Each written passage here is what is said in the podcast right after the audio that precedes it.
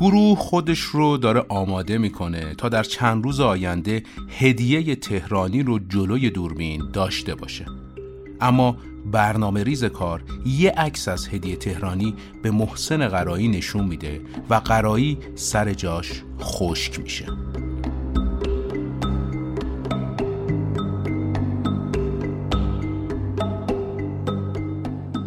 حامی مالی این قسمت از رادیو سانسور انتشارات نیلوفره انتشارات نیلوفر در سال 1356 تأسیس شده و تا حالا بیش از 700 عنوان کتاب در حوزه های ادبیات داستانی، ادبیات نمایشی، نقد ادبی، فلسفه، شعر، اسطوره و دین منتشر کرده. اگر رادیو سانسور رو میشنوید پس به سینما علاقمندید. نشن نیروفر بیش از 24 عنوان کتاب در حوزه های آموزشی سینما، فیلمنامه نویسی، کارگردانی و همچنین فیلمنامه های به یاد موندنی سینما داره که با مراجعه به وبسایتش یا صفحه اینستاگرامش قطعا می‌تونید کتاب کاربردی یا مورد علاقتون رو پیدا بکنید. انتشارات نیروفر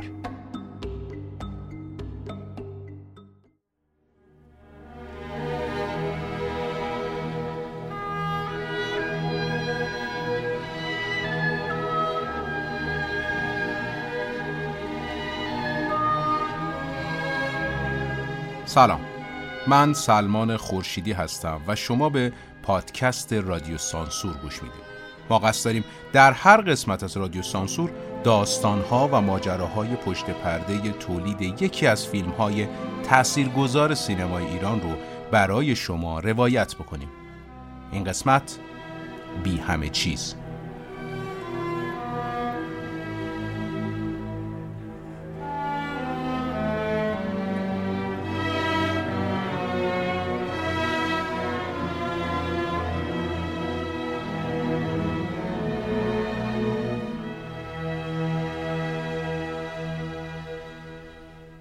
همونطور که می‌دونید نگاه ما به سینمای ایران هیچ وقت تقویمی نبوده. یعنی ما به شکل کرونوجیکال و بر طبق تاریخ از ابتدا به حال حاضر مرور نمی کنیم و بنا به گستره وسیع مخاطبین و سلیقه های گوناگونی که وجود داره سعی می کنیم تا هم از فیلم های قدیمی تر حرف بزنیم و هم سراغ فیلم سازان و فیلم های جدید سینمای ایران بریم.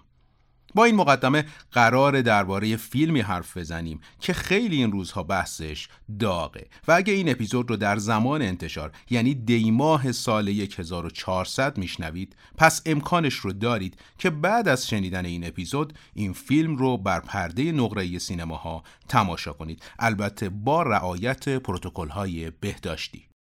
امیر خان سلام.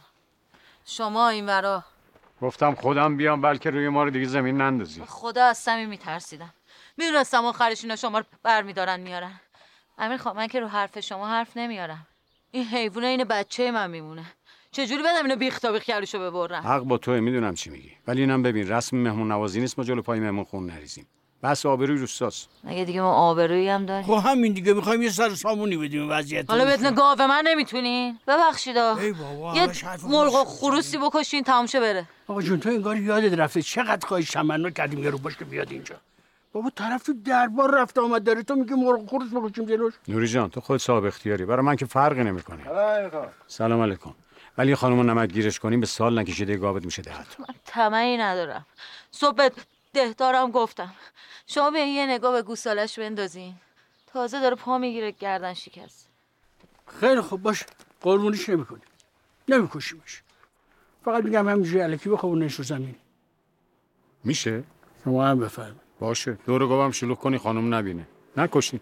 این چاقو بره زیر گلوش غر می‌کنه دیگه شیر نمیده. نه میگم همینجوری علکی بخوابونن رو زمین دست به مالن زیر گلوش. خاطر جمع باشه. من این زبون بستر رو اونجوری ببینم دق می‌کنم. خب تو یه ذره دیرتر بیا. چاره چیه؟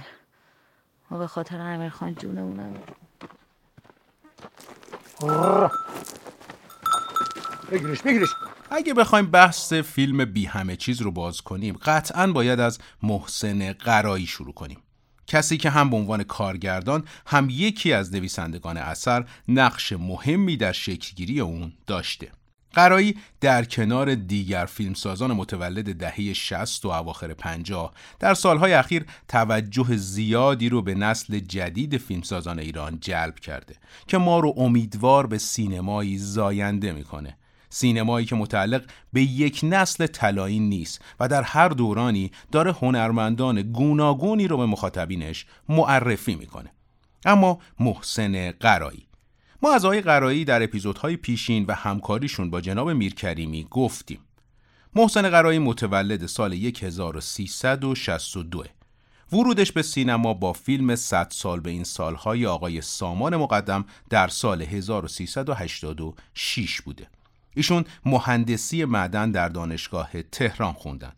به گفته خودش دانشگاهشون یک کتابخونه ای داشته که پاتوق قرایی بوده و کتاب ها و نمایشنامه های مختلف رو از اونجا به امانت می‌گرفته و میخونده. قرایی به توصیه دوستانش نمایشنامه ملاقات با بانوی سالخورده رو از کتابخونه می‌گیره و می‌خونه.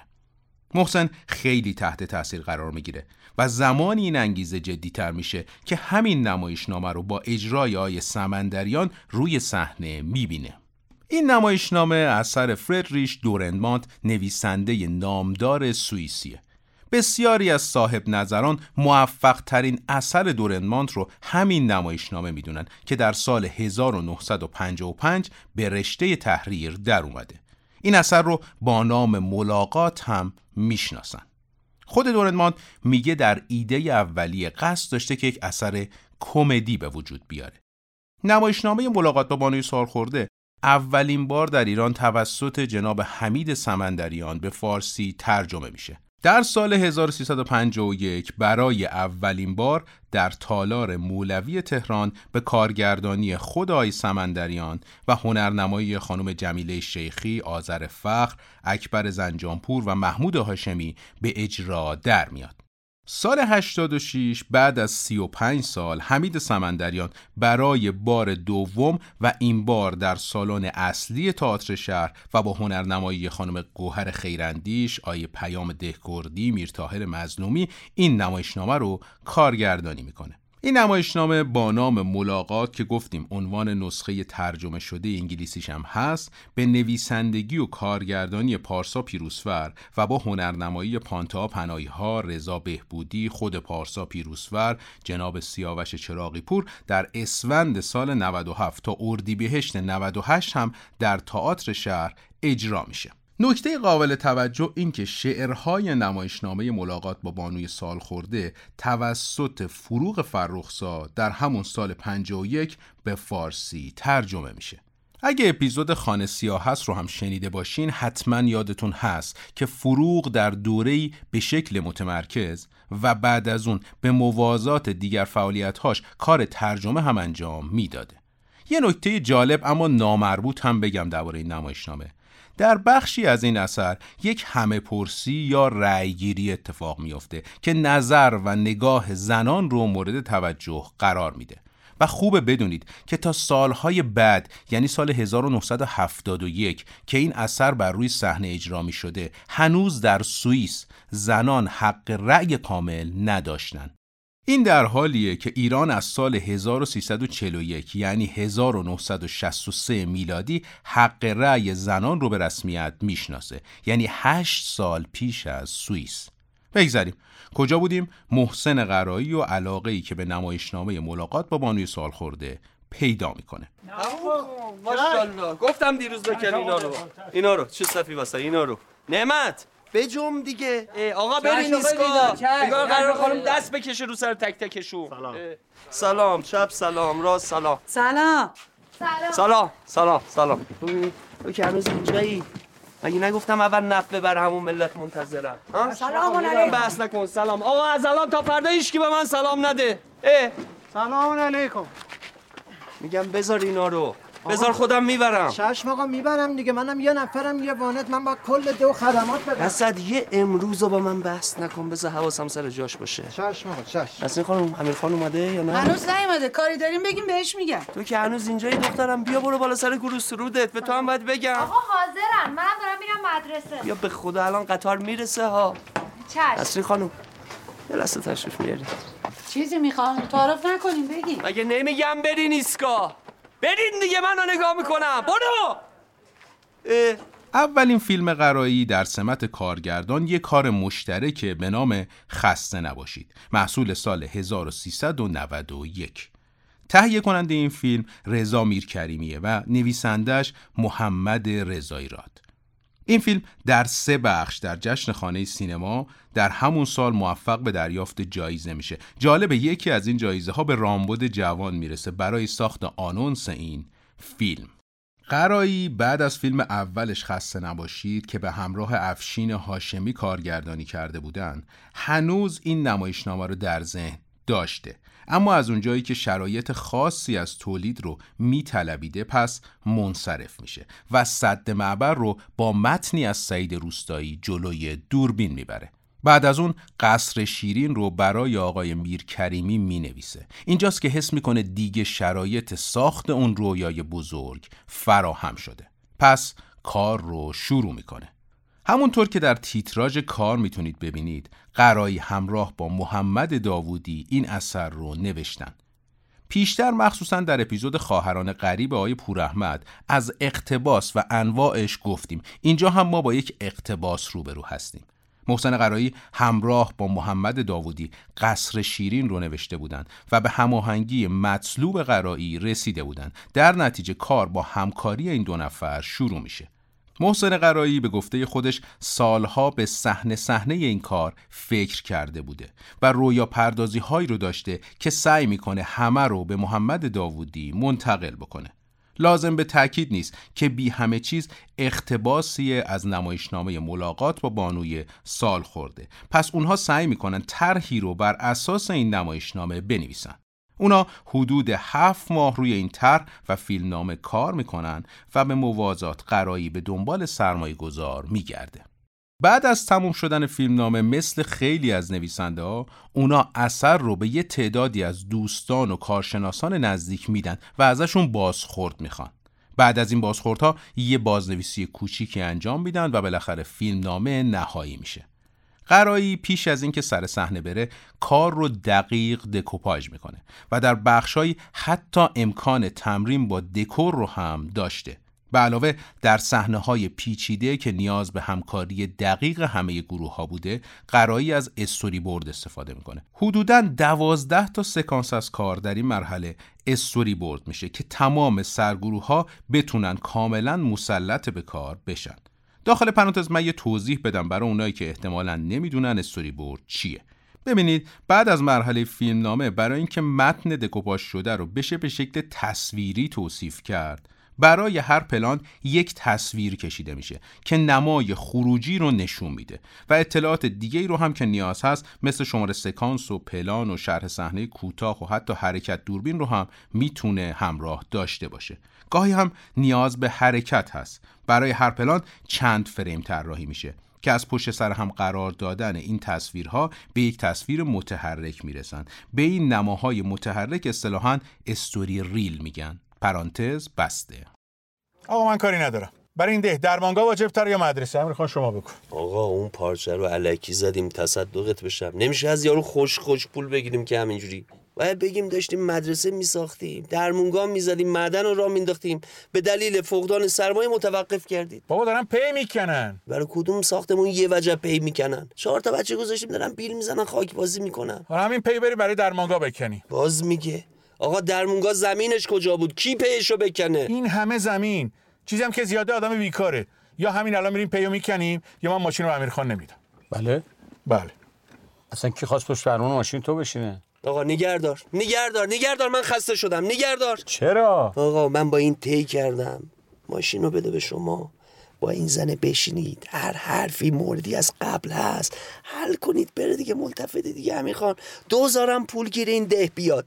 حالا دبه کرده. آقا اصلا من میرم میشنم یه گوشه ای شما برین ایستگاه هر کاری لازمه بکنید من میشنم نگاهتون می‌کنم. جوال دوست غر نکن. ماشین دکتر قلق داره. به خاطر این نمی‌خواد بده. بیا. حالا اینو من گفته بودم گفتم دکتر خسیسه و اگه نیستی یادش بده. تو با این زبلیت باید نخست وزیر می‌شدی. میشم امیر خان. میشم. نخست وزیر شدی درمانگاه ما یادت نره. بله. باران کوسری از مرحله طرح در جریان کار بوده. بقیه بازیگرها مثل آقای پرستویی و خانم تهرانی و هادی حجازیفر و مهدام نصیرپور و بقیه بعد از تکمیل شدن فیلمنامه به کار دعوت میشن. ما در اپیزود پیشین از خانم تهرانی گفتیم. زندگی نامه کوتاهی هم از آقای پرستویی در اپیزود آدم برفی و آژانس شیشه‌ای براتون تعریف کردیم. اما هادی حجازی فر ایشون متولد سال 1355 هستند و با فیلم مزرعه پدری جناب رسول ملا پور به سینما وارد میشن شاید بشه بخش زیادی از شهرت و دیده شدن حجازی فر رو به خاطر بازی در فیلم ایستاده در غبار محمد حسین مهدویان دونست. نقشی که به هادی حجازی فر می‌رسه ابتدا قرار بوده که شهاب حسینی بازی بکنه. اما حسینی بعد از ده جلسه فیلم برداری از گروه جدا میشه و حجازی فر جایگزینش میشه.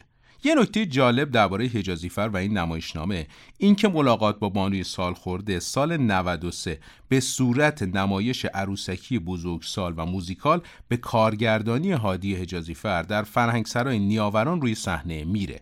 از اونجایی که قرایی گفتیم علاقه شدیدی به این کار داشته همراه با آقای میرکریمی به تماشای این نمایشنامه می نشینند. و شاید اون موقع قرایی فکر نمی کرده که یکی از نقش های مهم فیلمش رو قراره حجازی فر بازی بکنه تفاوت های مهمی که میشه بین این اثر و خود نمایشنامه ملاقات با مانوی سال خورده ازش یاد کرد اضافه شدن نقش نوری که باران کوسریون رو بازی می‌کنه و البته پایان بندی اثره که سرانجام قهرمان و ضد قهرمان به نوع دیگری رقم می‌خوره.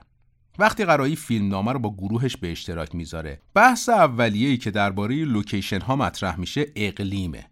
یعنی این داستان در چه اقلیمی داره اتفاق میفته قرایی میگه چون قهرمانش توی تنگنایی گیر می‌کنه حس روستایی محصور با کوها هماهنگ با محتواست و فکر می‌کنه که جهان داستانیش با این شکل و شمایل راحت تر به مخاطب انتقال پیدا می‌کنه و حس فشار و الزام به تصمیم گیری رو به مخاطب القا می‌کنه. حالا سختی کار اینجاست که باید روستایی بکر رو در این شرایط پیدا می‌کردن. تیم یک دایره 100 کیلومتری اطراف تهران ترسیم می‌کنه و تمام روستاهایی که داخل این دایره بودن رو با اولویت نزدیک بودن به مرکز جستجو می‌کنه. به همین ترتیب بعد از جستجوهای متعدد نهایتا به روستای کندور می‌رسن. لوکیشن اصلی کار روستای کندوره. که ابتدای جاده چالوس قرار داره. یعنی از تهران اتوبان همت که به سمت چالوس میرین همون ابتدا تابلوی روستا رو می‌تونید ببینید. این روستا در استان البرز قرار داره و حدود 6 کیلومتری شمال شرقی کرجه خیلی جاها نوشتن که لوکیشن اصلی کار در گرمساره اما فقط سکانس های ایستگاه در اونجا فیلم برداری شده. دلیلش هم اینه که اون روستا یعنی کندور ایستگاه راه آهن نداره. پس قرایی میگرده و ایستگاهی مشابه با اون چیزی که تو ذهنش داشته رو در گرمسار پیدا می‌کنه. البته این ایستگاه اصلی راه آهن گرمسار نیست بلکه ساختمونیه در 200 متری ایستگاه اصلی که با کمک دکور تبدیل به چیزی میشه که شما در فیلم بی همه چیز می‌بینید. معدن فیلم یعنی همون جایی که امیر و لیلی به هم می‌رسن هم یک معدنیه در جنوب شرقی تهران. یه سری پلانایی هم هست که در روستاهای مختلف گرفتن. مثل مسیر خونه لیلی تا مغازه دوچرخ سواری های امیر و یه سری سکانس دیگه که با توجه به نیاز اون سکانس ها جاهای مختلف فیلم برداری شده. لیلی خانم 35 هزار تومن برای تعمیرات جاده دادن. استوار شما درخواست داریم؟ بله. این تفنگ های ما زوار در رفتن یه خورده تیر نابجا در می‌کنن. نامنگاری هم کردیم برای تجهیز اسلحه خونه ولی خب افاقه نکرد. یه درخواست تنظیم کن به اسم من بفرست کارشون انجام شد دست شما درد نکنه خانم. شما دکتر. والا کلی آدم تو مسیر بین اینجا و درمانگاه شهر تلف میشن. این مردم حقشونه درمانگاه داشته باشه. سی هزار تومن برای تاسیس درمانگاه بنداز خانم سی هزار تومن برای احداث درمانگاه دادن.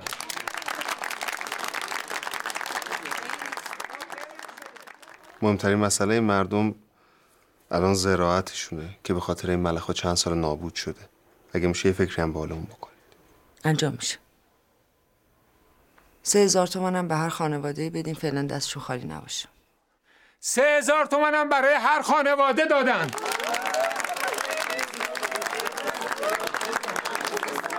جمع بزن. هزینه تأسیس مدرسه فخر ایران 22 هزار تومن، راه اندازی معدن 40 هزار تومن، تعمیر جاده ها 35 هزار تومن، ساخت درمانگاه 30 هزار تومن که در مجموع میشه 127 هزار تومن. امیر خان شما درخواستی نداری؟ گفتنی ها رو گفتن دیگه.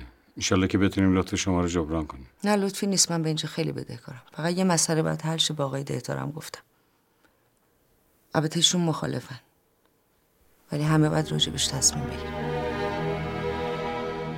همونطور که پیشتر هم اشاره کردم حامی مالی این قسمت از رادیو سانسور انتشارات نیلوفره. اگه علاقمند به کتاب در حوزه های داستانی و آموزشی و سینما و تئاترید می‌تونید از کد تخفیفی که در توضیحات اپیزود قرار دادم استفاده بکنید و کتاب خودتون رو با بهترین کیفیت از نشر نیلوفر تهیه بکنید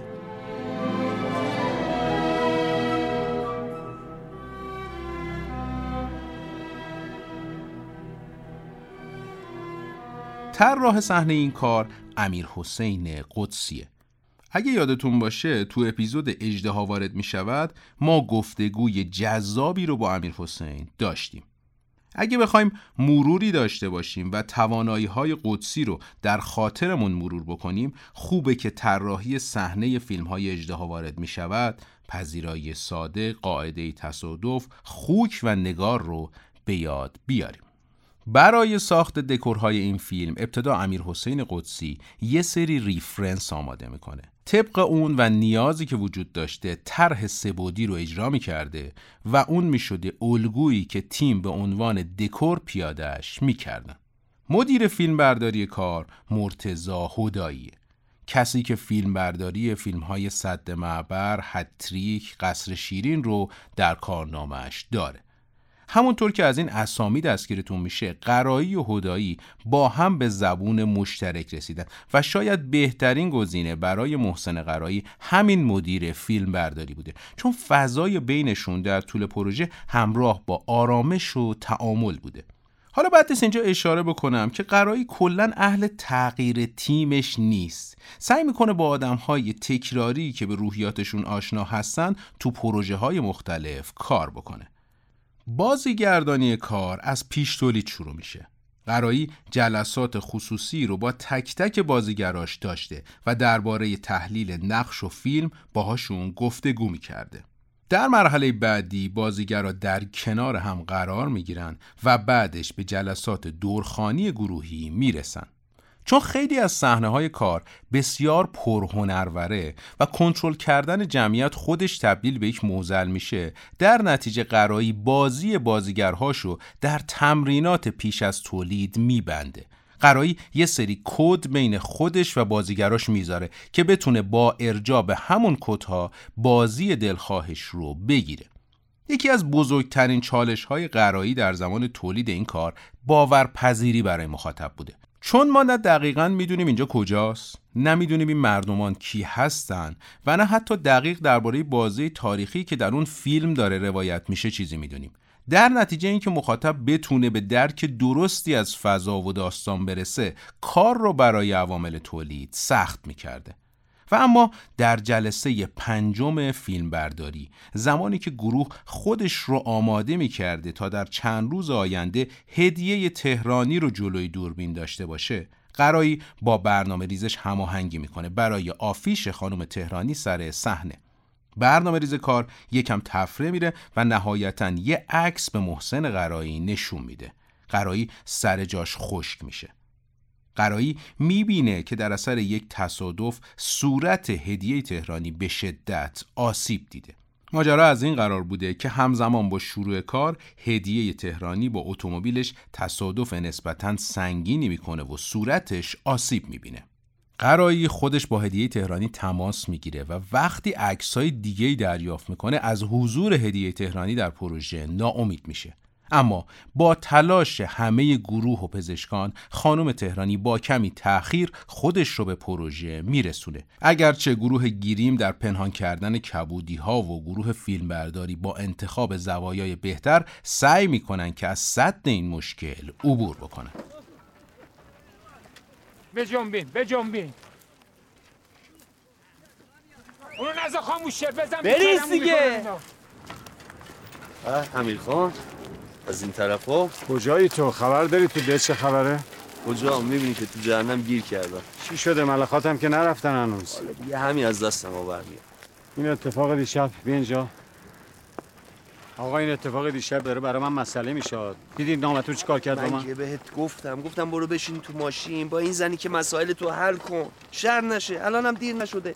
رفتم مدام. برو اونجا حرف بزن تمومش کن. معدم برای چی؟ بیا این ماجرا رو بریم خانه انصاف حلش کنیم. نمیگم پشت من در بیاد. آقا نمیشه. چرا نمیشه؟ نمیشه دیگه. اونجا رئیسش توی همه کارش توی میخندم به آقا جان اصلا من متهم رئیس دادگاه خودت. بیا این ماجرا رو بذاریم وسط به اون زنم بگیم بیاد. تکلیف این حرف حدیث رو روشن کنیم بریم. من میگم اصلا این گندو هم نزنیم به خدا. گند چیه؟ مرد حسابی درد من همینه. چه گندی چه هم زدنی؟ آقا بوده دیگه. اینا رو به من نگو لاغر. نزار دهنم باشه.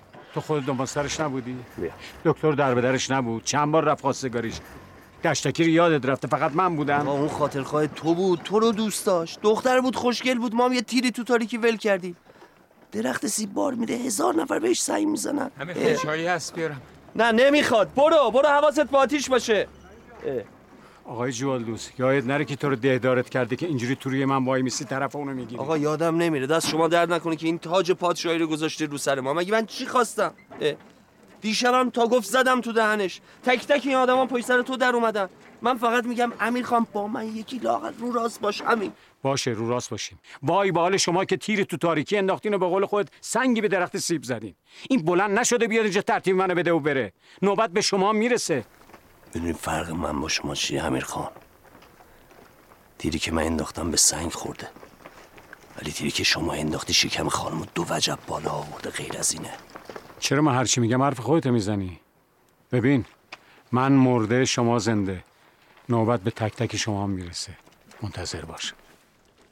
جالبه چیزی از این فیلمنامه در زمان تولید حذف نشده و تنها تغییراتیه که با جلوه های ویژه تو چند تا پلان ایجاد میشه. البته این پلان ها جداست از پلان هایی که با کمک جلوه های ویژه ایجاد میشه. مدیر جلوه های ویژه بسری کار جواد متوری بوده.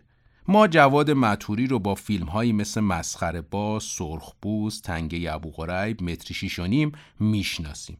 من وقتی از خود محسن قرایی درباره پلان هایی که در اون جلوه های ویژه استفاده شده پرسیدم تاکید داشت که اون پلان ها رو برای مخاطب ذکر نکنیم تا لذت یک دست دیدن فیلم از دست نره و چشم مخاطب دنبال کشف این پلان ها نباشه و نگاهش از درک مطلب منحرف نشه پس ما هم به این پلان ها اشاره ای نمی کنیم.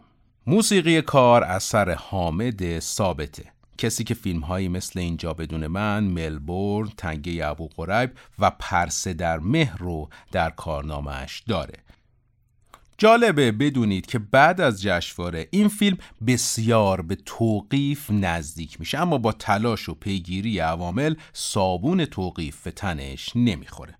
اسمی که ابتدا قرایی و داودی روش به نتیجه می‌رسن بی همه چیز بوده. در جشنواره فیلم با نام بدون همه چیز مجوز اکران می‌گیره. بعد از اون با تلاش و پیگیری های گسترده اسم به بی همه چیز دوباره تغییر پیدا می‌کنه.